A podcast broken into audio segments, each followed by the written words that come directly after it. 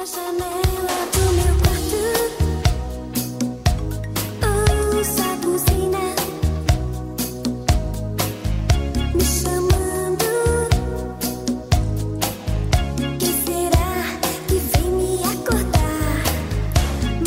4,20.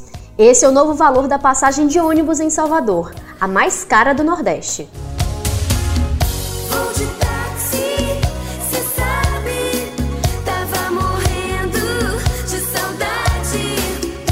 Valor é resultado de meses de negociação entre a prefeitura, que cobra melhorias no serviço de transporte na capital, e os empresários da concessionária Integra, que alegam operar com prejuízos aqui em Salvador.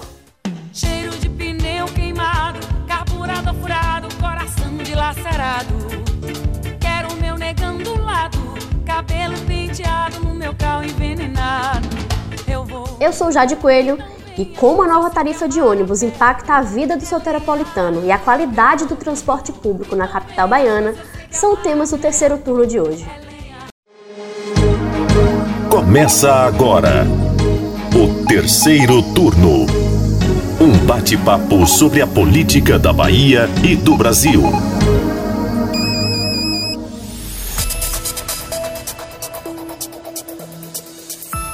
E para discutir esse tema comigo está a repórter de política Ilma Teixeira. Seja muito bem-vinda, Ilma. Obrigada, Jade. E quem completa a nossa bancada hoje é o repórter de política Lucas Arraes. Olá, Jade. Eu lembro quando eu pagava R$ 2,50 na passagem de ônibus. Você dava R$ real por cobra, você recebia R$ 2,50 de troco, olha só. Eu cheguei em Salvador também, eu pagava R$ 2,50 na passagem. Pois eu lembro de quando era mais barato ainda. A gente pegava, pagava a minha passagem com dinheiro ainda, né? Dava assim, eu, estudante, pagava menos de um real. 30 centavos, uma coisa assim, era um valor, né, comparado ao que a gente paga hoje, era irrisório. Só pra isso. O prefeito Assemineto anunciou na terça-feira, né, e a partir desde quinta, o valor da passagem mudou. O soteropolitano passou a pagar R$ 4,20. A nova tarifa corresponde ao segundo aumento em menos de um ano, porque em março do ano passado, de 2019, os baianos pagavam R$ 3,70 no sistema de transportes, 50 centavos a menos do que a tarifa passou a valer a partir de quinta-feira. O reajuste equivale ao índice de preços ao consumidor amplo, que a gente chama de IPCA, relativo ao ano de 2019, que foi referente a 4,31%. Embora o prefeito ACM Neto justifique esse aumento e demonstre até uma preocupação com a população de Salvador, que utiliza transporte público e vai sentir esse impacto no bolso, o aumento não foi bem recebido. Claro que os protestos não foram como a gente já viu no passado, de parar a cidade, de impactar no trânsito, mas houve sim protestos nas ruas e mais ainda nas redes sociais, né? A Semineto teve seu nome nos Trending Topics do Twitter, na, uns dois dias atrás, e eram várias piadas de. no sentido de, de crítica mesmo, pejorativas, à condução do prefeito, né? Como, como gestor aqui da capital baiana. Muito porque o transporte tá caro, é um valor alto, e a qualidade do ônibus ainda é muito questionada. Olha as condições desse ônibus que está circulando aqui agora na Avenida Otávio Mangabeira, na boca do rio, sem, sem o vidro traseiro. Imagine, e vai aumentar para R$ 4,20. É um absurdo, é uma falta de respeito. É, a reclamação ela sempre caminha em cima de duas principais vertentes. Uma é a qualidade do sistema Muitas pessoas reclamam da qualidade do transporte do ônibus em Salvador. E a outra é a manutenção e a segurança dentro desses carros, que também não é das melhores. É, apesar dessa indignação forte aí no Twitter, realmente o nome do prefeito Assemineto ficou no Trending Topics durante dois dias dessa semana, é, a gente não viu isso se convertendo em manifestação nas ruas. Né? A gente teve uma manifestação na estação da Lapa na terça-feira, no dia do anúncio, mas muito ligado a entidades estudantis, que têm ligações partidárias, principalmente a partidos de oposição do prefeito ACM Neto. O que eu quero dizer aqui é que esse aumento de 20 centavos não chegou nem perto de causar a revolta popular e as manifestações contrárias que realmente foram geradas a partir do aumento lá em São Paulo em 2013, um movimento que ficou conhecido primeiro pelo Não é pelos 20 centavos, depois pelo movimento do passe livre, mais tarde aí se evoluindo para uma série de manifestações que inclusive desagou aqui em Salvador. Não foi motivo de grandes manifestações, inclusive se a gente colocar em retrospecto com outros aumentos de passagem aqui. Vamos começar discutindo esse tema falando de como é calculada, explicando para as pessoas que estão ouvindo, né, como é calculada essa tarifa de ônibus de Salvador e dos transportes públicos em geral. A prefeitura não é dona desses ônibus que circulam pela cidade, ela concede o direito da operação para uma ou mais empresas. E no caso daqui de Salvador, a concessão foi acordada com o consórcio Integra, que são três empresas que se diferenciam até pelas cores dos ônibus e pelas linhas que fazem. É, a tarifa é calculada por um conjunto de equações que as pessoas, né, que os técnicos chamam de fórmula paramétrica. Essa fórmula coloca no cálculo da tarifa a variação dos índices mais relevantes da composição dos custos da operação do sistema, como os valores do pneu, do diesel, da mão de obra e outras despesas. Pelos cálculos dos empresários daqui de Salvador, a tarifa da capital devia ser de R$ 4,50 mas tem o valor extra nessa balança que fez a tarifa não chegar a esse patamar. É isso, assim, para tentar colocar um fim aí nesse embate entre, a, entre que a população pleiteia, que é um melhor transporte a um preço mais justo, e o que os empresários querem, que é um preço mais alto, a prefeitura contratou por 1,52 milhão uma consultoria para o que eles chamam de aprimoramento do processo de gestão do equilíbrio econômico-financeiro dos contratos de concessão dos ônibus. Esse, essa expressão aí enorme. É, e esse contrato ele foi assinado pela Agência Reguladora e Fiscalizadora de Serviços Públicos de Salvador, que é a ARSAL. E a ARSAL é o órgão da prefeitura que fica a cargo da discussão das tarifas, justamente, junto ali com a CEMOB, com o MP, que está sempre também acompanhando e mediando essas reuniões, esses acordos, e, claro, né, o Sindicato dos Ônibus, enfim, esses, essas entidades ali que fazem parte da discussão. A gente sempre vê o prefeito ACM Neto tensionando essa relação. Todo mundo já sabe que vai ter esse aumento anual, é algo de praxe, inclusive o valor de 4,20 foi anunciado apenas na terça-feira, mas é um valor que é conhecido, já é debatido, inclusive nos meios de imprensa, desde o começo de janeiro, era um valor que já estava fechado. Então existe sim uma estratégia da prefeitura de tensionar esse debate para também tentar evitar o desgaste com a população que existe. Nunca é fácil aumentar é, o valor de uma passagem de transporte coletivo. Mas analisando esse cenário geral, a impressão que a gente fica olhando para trás é que os empresários acabam sempre levando o que querem nessas discussões sobre tarifa de ônibus. Eu digo isso principalmente por conta do último aumento. A prefeitura lá em março de 2019, ela declarou que só ia aumentar a tarifa de R$ 3,70 para R$ 4,00 se as empresas se comprometessem a assinar um termo de ajustamento de conduta chamado TAC, que previa a renovação completa da frota de ônibus de Salvador para veículos climatizados. Seriam em quatro anos, então, mil novos ônibus renovados, né, com ar-condicionado rodando na cidade. 250 por ano. Essa foi a condição inicial para a prefeitura é, autorizar o aumento da, do valor da passagem de R$ 3,70 para R$ 4,00. Passado um ano desse termo assinado com o Ministério Público e o consórcio Integra, nem todos os ônibus foram entregues. Salvador tem 200 novos ônibus com ar-condicionado e uma das empresas do consórcio Integra, a a consórcio Salvador Norte deve ainda 50 ônibus para a capital. Na época, o prefeito disse que se não fossem entregues, ia devolver a passagem para 3,70. O que a gente vê aqui hoje é ao contrário. Não foi entregue os ônibus e o prefeito autoriza um novo aumento, dessa vez para 4,20. Isso, é claro, demonstra aí a vitória dos empresários em cima da população, né? nessa, nessa disputa toda. Nesse mesmo TAC, a Prefeitura abriu mão do pagamento do ISS, que é o Imposto sobre Serviços, da taxa da Arsal e também da outorga. Juntas, essas três, essas três cobranças formam aí um subsídio que a Prefeitura deu às empresas de ônibus para que elas mantenham o serviço aqui no preço, no valor acordado na época, de R$ 4,00, agora R$ 4,20. E aí, como o Lucas acabou de dizer, no ano passado, o prefeito ACM Neto chegou a prometer que se, se os empresários é, não colocassem os ônibus novos para circular, a tarifa ia voltar aos 3,70 e bem, não foi isso que aconteceu, né?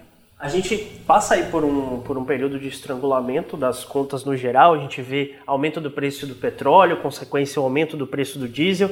A consórcio Norte, Salvador Norte alega problemas financeiros para comprar esses ônibus, e aí a gente também vê um estrangulamento não só das contas da população, que sofre obviamente com o aumento da tarifa, mas também há de se reconhecer algum tipo de problema para as contas dos empresários, já que o Brasil não passa pelo melhor período econômico. O que eu fico bastante intrigado nessa situação toda é nem a prefeitura nem os empresários do consórcio Integra abrirem completamente quais são essas contas, de quanto é o prejuízo desses, desses empresários, por que exatamente quanto deve a CSN e por que não consegue comprar esses ônibus. São informações que não são divulgadas.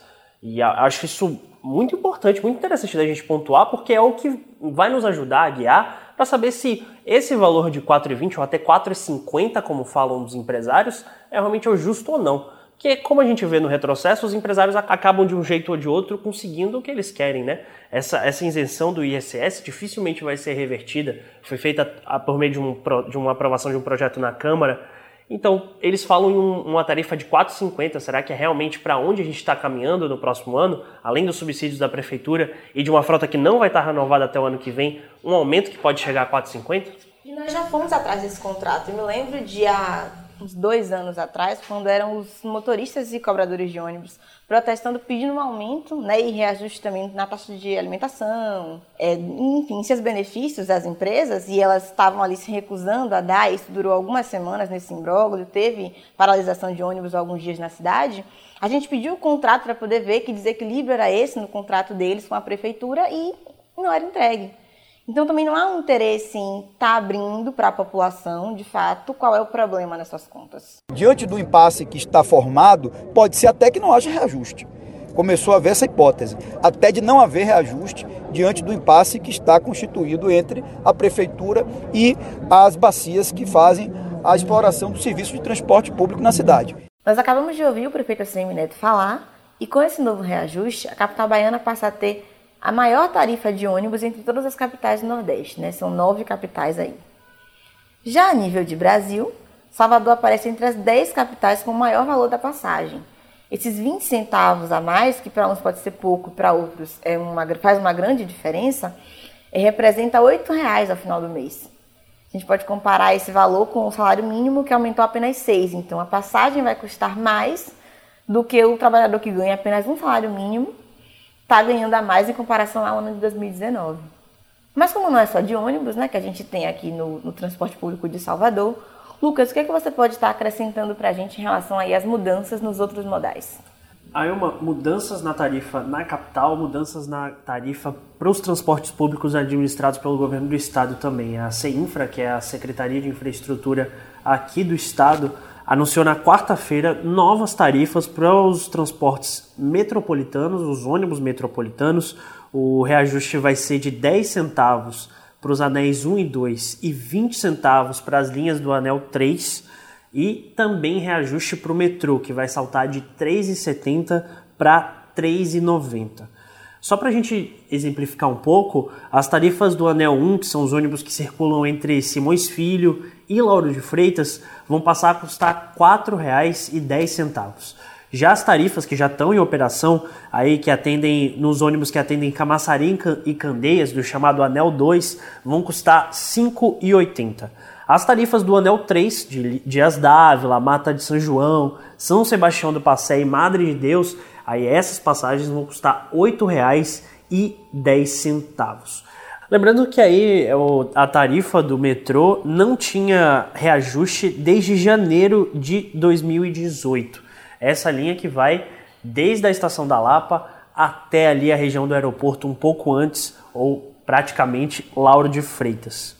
No caso do governo do estado, a maior polêmica em relação ao transporte público hoje é a implementação do VLT do subúrbio. Ainda nem saiu do papel o projeto, mas ele já gera discussão porque o Ministério Público fez um levantamento na semana passada em que ele mostra que a maioria dos usuários do, dos trens do subúrbio, que é o transporte hoje vigente na região, não vai ter condição de pagar o VLT. Por quê? O VLT deve custar o mesmo valor do metrô, hoje R$ 3,90, enquanto os trens de subúrbio custam apenas 50 centavos. Então é uma diferença grande no bolso daquela população. Por isso a gente tem essa discussão. É, nossa colega Mari Leal fez uma matéria aqui no BN e ela constatou que é mais de 90% da população do subúrbio que não vai poder pagar esse, esse dinheiro. Então é uma, uma diferença grande, um problema grande para o governo do estado administrar. E ainda não se tem uma, uma resposta em relação a isso. Se vai haver um desconto, se vai haver uma isenção de repente do pagamento, para que a população que mais precisa tenha acesso ao transporte. Além disso, A pesquisa do Ministério Público constatou que cerca de 40% dos passageiros dos trens do subúrbio estão abaixo da linha da pobreza. E 70% deles são beneficiários de programas sociais do governo federal, como é o caso do Bolsa Família.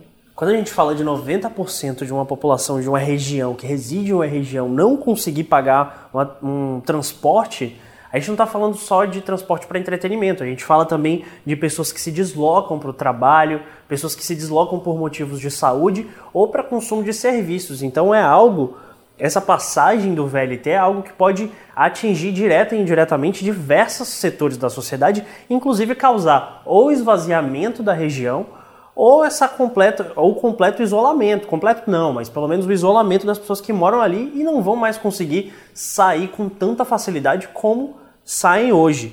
Essa foi uma questão levantada para o governador Rui Costa quando Rui foi à Câmara Municipal de Salvador apresentar o projeto do VLT. Alguns vereadores da região do subúrbio, que representam a região do subúrbio, perguntaram: Rui, a gente vai, vai ter gratuidade, vai ter meia passagem? Na época o governo negou, disse que não. Rui deu até uma resposta bastante dura, dizendo que não existia almoço grátis, em referência ao fato da modernização dos trens não poder se bancar sozinha algo que é realmente preocupante, deve ser aí tema de discussão até a implementação desse VLT, que apesar de já ter tarifa, não tem obra iniciada. Terceiro turno.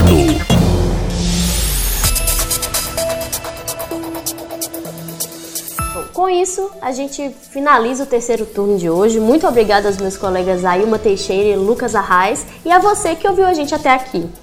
Muito obrigado por mais essa semana. Até mais, gente. Se você quiser falar com a gente, é só mandar uma mensagem para o Twitter do Bahia Notícias ou postar o seu recado usando a hashtag Terceiro Turno BN. O programa é gravado na redação do Bahia Notícias e hoje contou com a presença dos repórteres Jade Coelho, Lucas Arraes e Ailma Teixeira. O programa utilizou áudios do YouTube e da TV Bahia. A edição de som é de Paulo Vitor Nadal. Você ouviu o Terceiro Turno o seu podcast semanal sobre a política da Bahia e do Brasil.